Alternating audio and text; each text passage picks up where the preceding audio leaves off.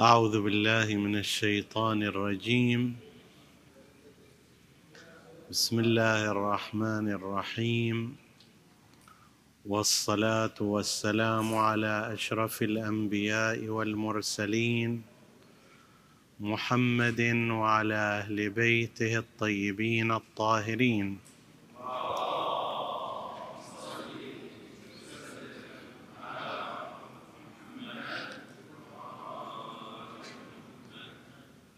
السلام عليكم أيها الإخوة المؤمنون أيتها الأخوات المؤمنات ورحمة الله وبركاته. في آخر حلقة من الحديث عن وصية الإمام موسى بن جعفر الكاظم عليه السلام وهي التي تصادف أيضا آخر هذه السنة الهجرية ألف وأربعمائة وثلاثة وأربعين. نسأل الله سبحانه وتعالى أن يتمها علينا وعليكم وعليكن بالمغفرة والرحمة وأن يختمها لنا بخير ما ختم لأحد من عباده. كان آخر الحديث في تعداد الإمام موسى بن جعفر عليه السلام جنود العقل وجنود الجهل. وقد ختم الإمام عليه السلام مقالته لهشام بالقول يا هشام لا تجتمع هذه الخصال إلا لنبي أو وصي أو مؤمن امتحن الله قلبه للإيمان. الأنبياء واضح أنه تجتمع لديهم هذه الصفات. الأوصياء كذلك.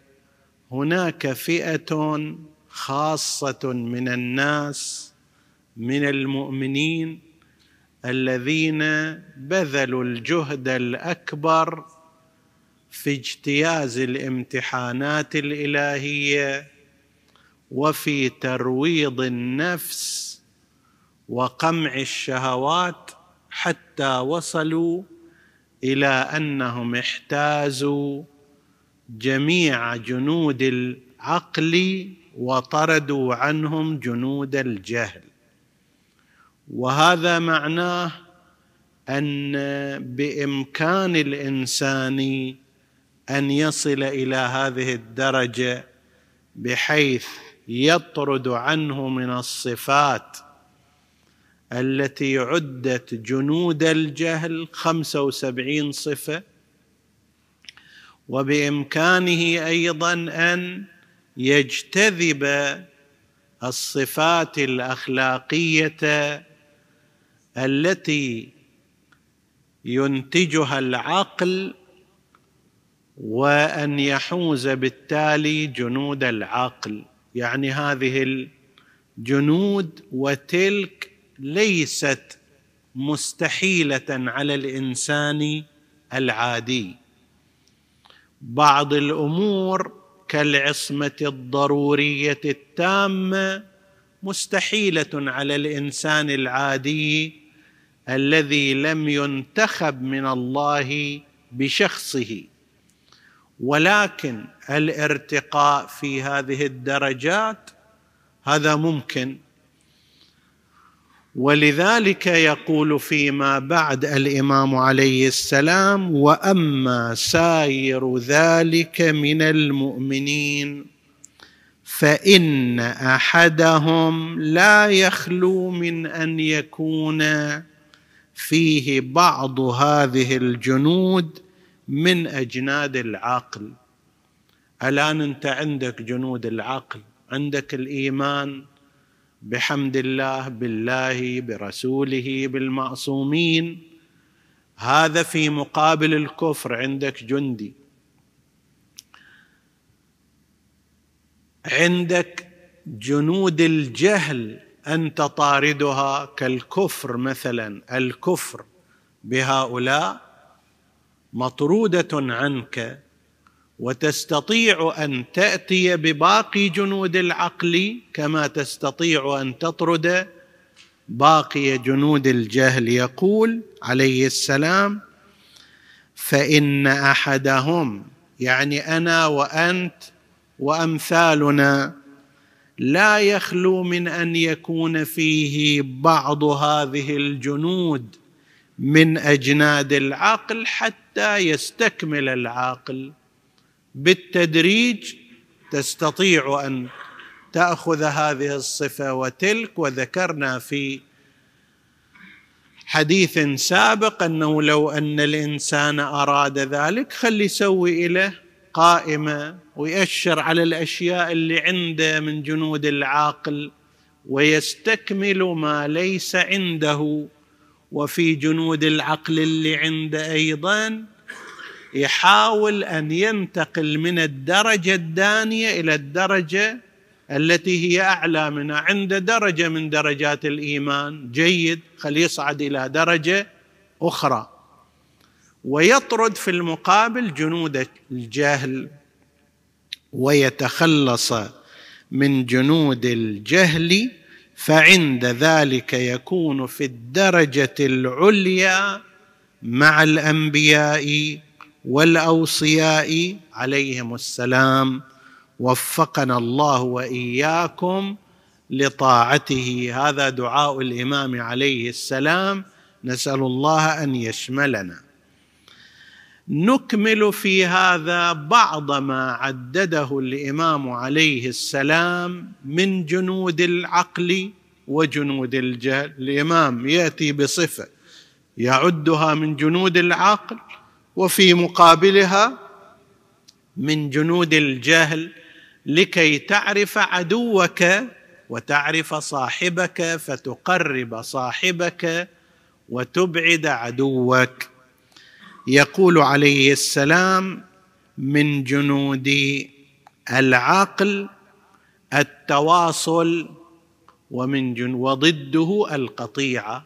الإنسان اللي عنده صلة لغيره صلة لأرحامه صلة لأصدقائه صلة لسائر الناس. هذا من جنود العقل. هذا إنسان عاقل.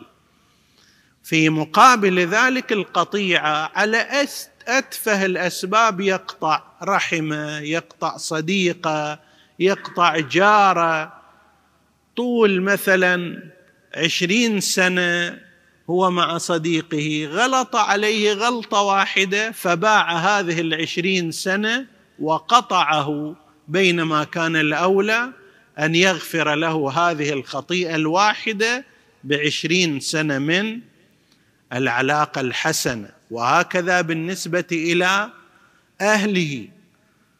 أهله تكلمت عليه بكلام غير طيب يقول لها خلاص. لا أشوفك ولا تشوفيني فيبيعها بكلمة ولا يحفظ هذه السنوات الطويلة من الصلة الحسنة وأمثال ذلك أو بالعكس.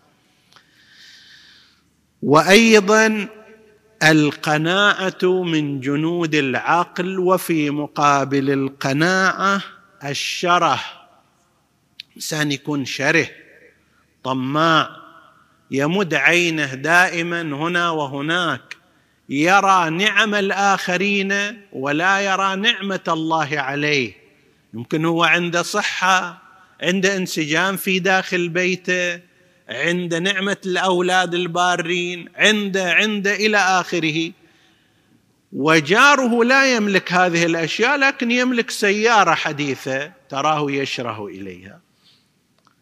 تراه يمد عينه إلى شيء آخر حالة الشره والطمع ومد العين إلى الغير وما عندهم.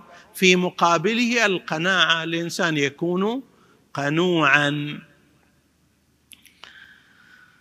المواساة من جنود العقل والمنع من جنود الجهل. تواسي غيرك مما تملك وارزقني نقرأ في دعائي شعبان وارزقني مواساة من قدرت عليه من رزقك بما وسعت علي من فضلك. تفضل الله عليك واسي غيرك لا تمنع غيرك مما تفضل الله عليك. أي نحو من الأنحاء مال أو غير ذلك. ومن جنود العقل أيضا المودة وضدها العداوة. إنسان يكون سباق إلى المودة. في مقابل ذلك سباق إلى العداوة نعوذ بالله. هذا يعاديه على أساس اختلاف الدين ذاك يعادي على أساس اختلاف المذهب هذا يعادي على أساس اختلاف المرجع هذا يعادي على أساس اختلاف المسجد. هذا يعادي على أساس اختلاف كذا. بينما ينبغي أن يكون الإنسان العاقل لديه المودة قدر الإمكان ما لم يمنع مانع شرعي يجب على الإنسان أن يود غيره إلا إذا منع الشرع من ذلك. الوفاء من جنود العقل والغدر نعوذ بالله من جنود الجهل.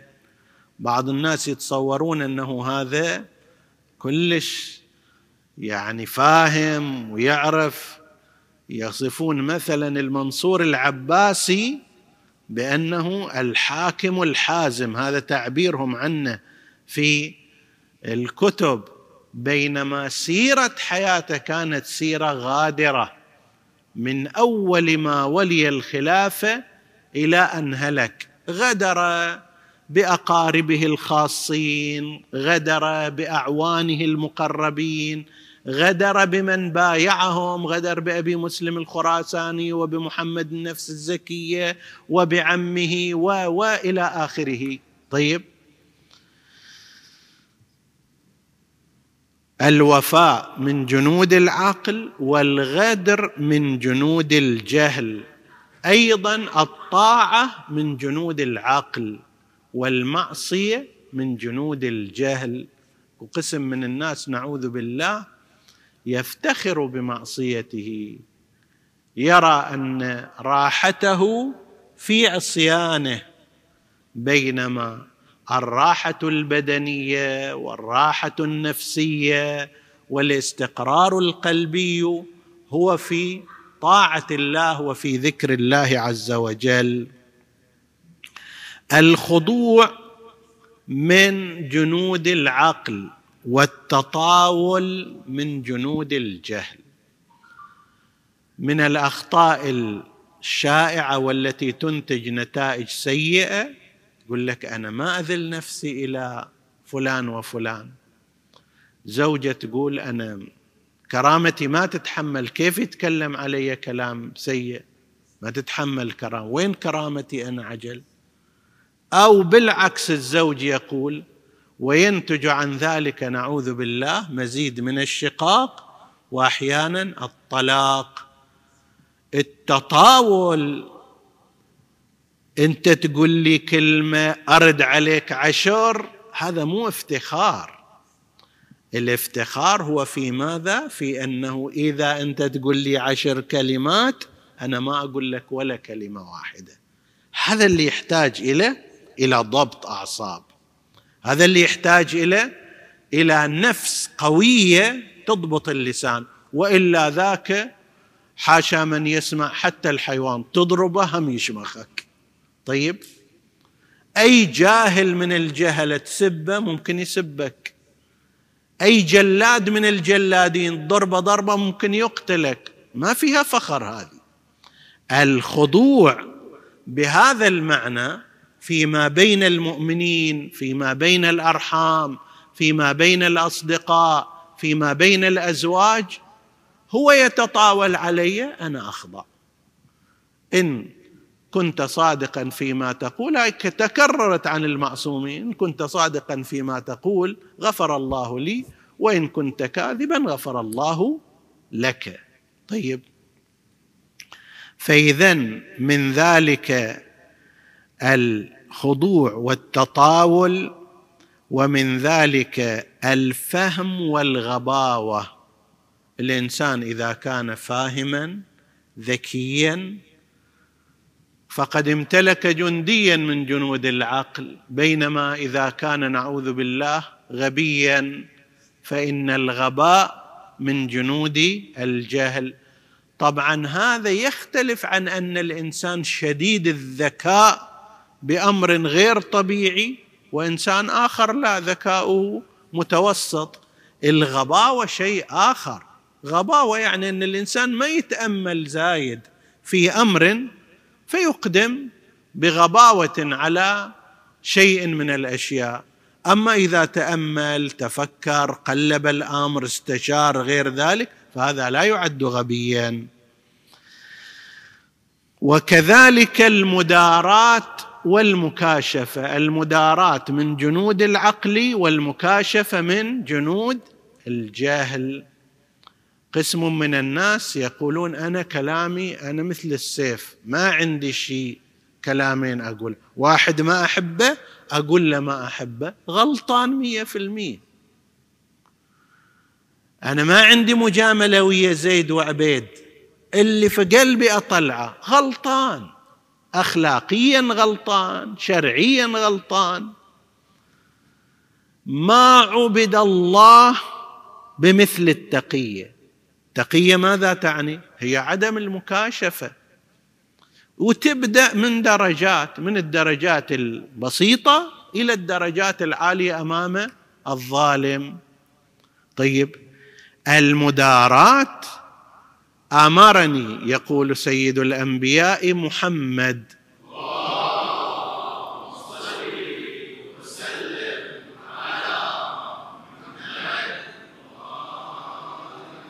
أمرني الله بمداراه الناس كما أمرني بالصلاة. شلون بالصلاة؟ كانت على المؤمنين كتابا موقوتا كذلك أمرني بالمداراه أما أنا كل اللي في نفسي أطلعه وما عندي وجهين وما أدري اللي على قلبي على طرف لساني اللي في قلبي على طرف لساني غلطان بالنمرة كما يقولون. أنت متيه الدرب. المفروض مو هذا المفروض المداراه فإن المداراه حكمة والمكاشفة حمق. مكاش نعم في بعض الموارد يحتاج إلى مكاشفة مثل كلمة حق في وجه سلطان جائر. ذاك خارج. وإلا في الحالة العادية كنظام عام بين أبناء المجتمع المسلم المداراه قدر الإمكان. ولو التزم الإنسان بالمداراه لخفت عداواته. من جنود العقل سلامة الغيب وضدها المماكرة. سلامة الغيب يعني شنو؟ يعني فلان غاب عنك أنت مطمئن في هذه الحالة. ما يتواصل وياك. أكو واحد آخر لا ترقب إذا غاب عنك شوف هذا شنو قاعد يدبر إليك. يمكر بك يخطط لإيذائك مغيب وجهه عنك حتى يسوي فيك فد شيء سيء. وآخر لا. سليم القلب صافي النية غيبه سليم كحضوره. هذا عند جند العقل وذاك عنده جند الجهل ومن جنود العقل الكتمان ومن جنود الجهل الإفشاء. اكتم أمرك قدر الإمكان. ولازم تقبل من الناس أن يكتموا أمرهم أيضا. هاي من العادات السيئة عند قسم من الناس المعاتبة على الكتمان. كيف سافرت وما قلت إلي؟ شلون بنيت بيت وأنا آخر الناس اللي يدرون؟ شلون رحت فلان جامعة وما خبرتني؟ اتزوجت وأنا ما عندي خبر؟ الله أكبر. جرائم هذه عظمى. يابا ليش لازم يخبرك أنت؟ ما هو الواجب الشرعي الذي يحتم عليه أن كل خطوة يخطوها لازم يعطيك خبر؟ يابا أنا أريد أسافر تقبل لو ما تقبل؟ أسافر فلان يوم أو فلان يوم. أنزل في هالفندق أو في ذاك الفندق. أقضي العطلة في هالمكان لو في ذاك المكان. أبني بيت في هالمنطقة لو في ذا. ليش الإنسان يضخم نفسه؟ من أنت حتى لازم الناس يجون يخبروك؟ تقول حق عليه لا مو حق عليك. عندنا إفشاء الأشياء غالبا ينتهي إلى إفسادها. إظهار الشيء عندنا في الرواية إظهار الشيء قبل أن يستحكم مفسدة له. فلا تعاتب إنسان إذا ما خبرك. إلا إذا أنت كل خطواتك تروح تخبره وأنت لا تصنع. قسم من الناس لا يريدك انت تخبره بكل شيء بس هو أيضا لا يخبرك عن شيء. حتى لو أخبرك بكل شيء لا يوجب عليك حقا شرعيا في أن تخبره عما تريد أن تصنع. الرجل يستحسن أن يكون أمره مكتوما. ليش لازم يخبرك؟ ليش تعاتبه؟ ماكو داعي إلى هذا. أنت توغر صدره بذلك. استحسن أن لا يخبرك. مرة اقبل منه. مرة أخرى استحسن أن يخبرك اقبل منه. قد تكون طبيعة حياته أساسا مبنية على الكتمان. ليش أنت تقتحم حياته وتجبره على أن تغير هذا الأمر؟ الكتمان من جنود العقل. أنت اكتم أمرك. عندنا روايات. اكتم. ذهبك وذهابك ومذهبك. حالتك الدينية خليها قدر الإمكان غير ظاهرة. فلوسك خليها أيضا غير ظاهرة. هي يمكن ما يحتاج واحد يوصي فيها. ذهابك أيضا روحتك وجيتك. لا تفتش. أنت ولا تقبل من غيرك أن يفتش عنك. فإن الكتمان من جنود العقل والإفشاء من جنود الجهل. ما في بعد أصرح من هذا في كلام الإمام. ومن جنود العقل البر ومن جنود الجهل العقوق. أن يكون الإنسان بارا بأبيه بأرحامه بمدرسه بصاحب الحق عليه بصاحب الفضل عليه. زين يكون بار. وفي مقابل ذلك لا سمح الله أن يكون الإنسان عاقا عاقا لوالديه عاقا لأرحامه عاقا لأصحاب الفضل عليه. ومن جنود العقل المعروف وفي مقابله من جنود الجهل المنكر وهما واضحان ومن جنود العقل التقيه ومن جنود الجهل الإذاعة. مو الإذاعة والتلفزيون وإنما أن يكون إنسان حكاي زين؟ عندنا ذم عندنا ذم في الروايات للمذاييع البذر. واحد مذياع حسب التعبير. اقعد إياه وشوف ماكو طير طار في السماء إلا خبر عنده ويجيبه إلك. ماكو ما أدري واحد مات ولا واحد ولد ولا مو واحد يعني واحدة ولدت أو جيء له بولد. طيب حالة الإذاعة مذمومة. وأوضح من ذلك إذا كان فيها أمور أسرار الدين أسرار العقيدة أسرار المؤمنين هذا بعد أكثر وأكثر. طيب في المقابل التقية ديني ودين آبائي ومن جنود العقل الإنصاف ومقابله من جنود الجهل الظلم. ومن جنود العقل النظافة ومن جنود الجهل القذر ومن جنود العقل الحياء ومن جنود الجهل القحة. أكو قسم من الناس عنده حياء طبيعي. إذا تقول له كلام شوية خادش تشوفه حمار وربما يعرق والى آخره. طبيعة طبيعة حي.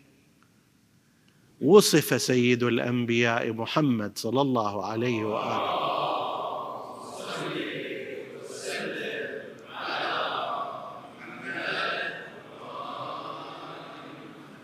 بأنه أحيا يعني أكثر حياء من العذراء في خدرها.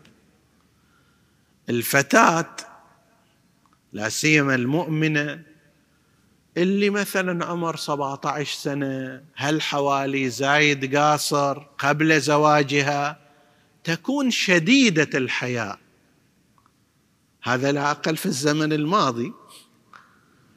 الآن الحمد لله في المؤمنات هذا لا يزال موجودا وسيستمر. طيب وفي مقابلها القحة قلة حياه بعضهن على وسائل التواصل الاجتماعي إذا أنت تسمع بعض الكلمات تتصبب عرق. أنت اللي تسمع هي اللي تتكلم ابدا. بليتة. طيب. لا يوجد في وجهها حياة ولا حياء. وانت اللي تستمع ما تقدر تكمل باقي الكلام. ما تقدر تسمعه. كأنما واحد يخرمش وجهك هكذا.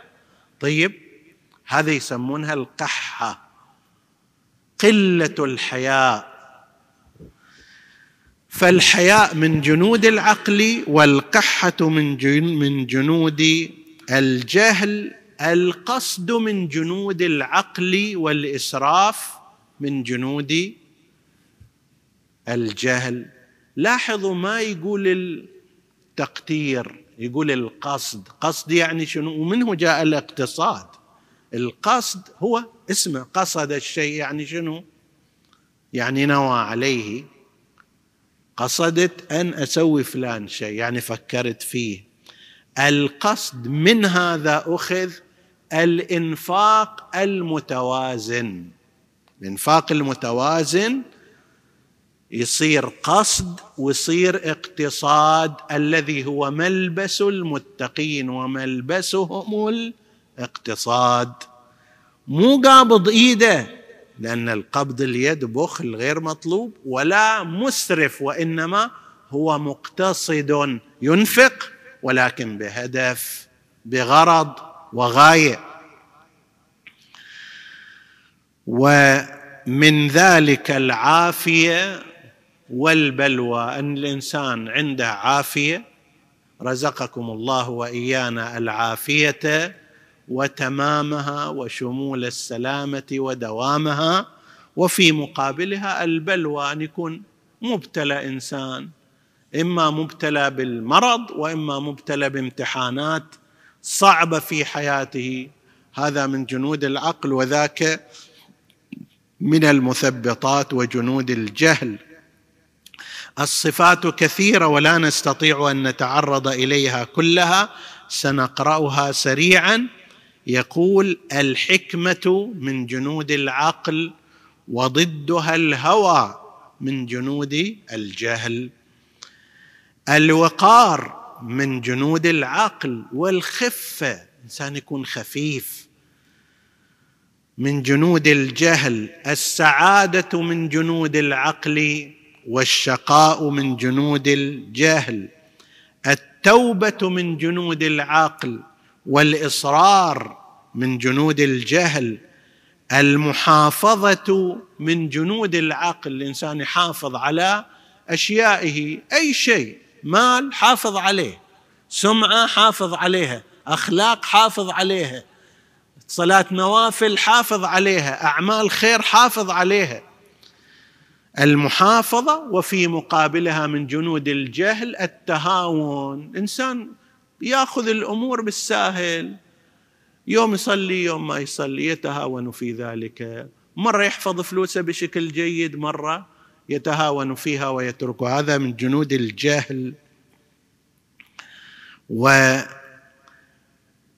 والنشاط من جنود العقل والكسل من من جنود الجهل. تريد تختبر نفسك من عندك هذا أو لا؟ شوف يوم الجمعه تحضر صلاة الجماعة في أي مسجد أو لا.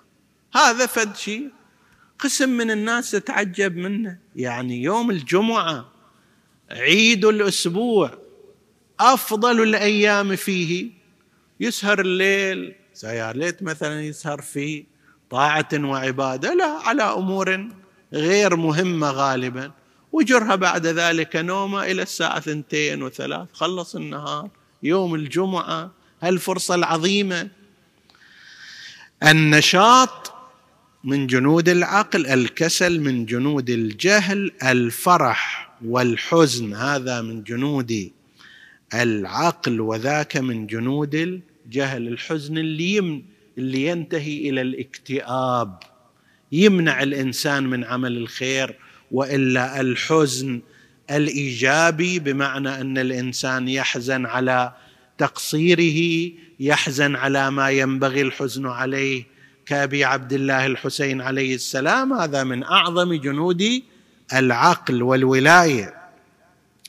الألفة من جنود العقل والفرقة من جنود الجهل السخاء من جنود العقل والبخل من جنود الجهل الخشوع من جنود العقل والعجب من جنود الجهل صون الحديث من جنود العقل والنميمة من جنود الجهل الاستغفار من جنود العقل والاغترار من جنود الجهل الكياسه من جنود العقل والحمق من جنود الجهل.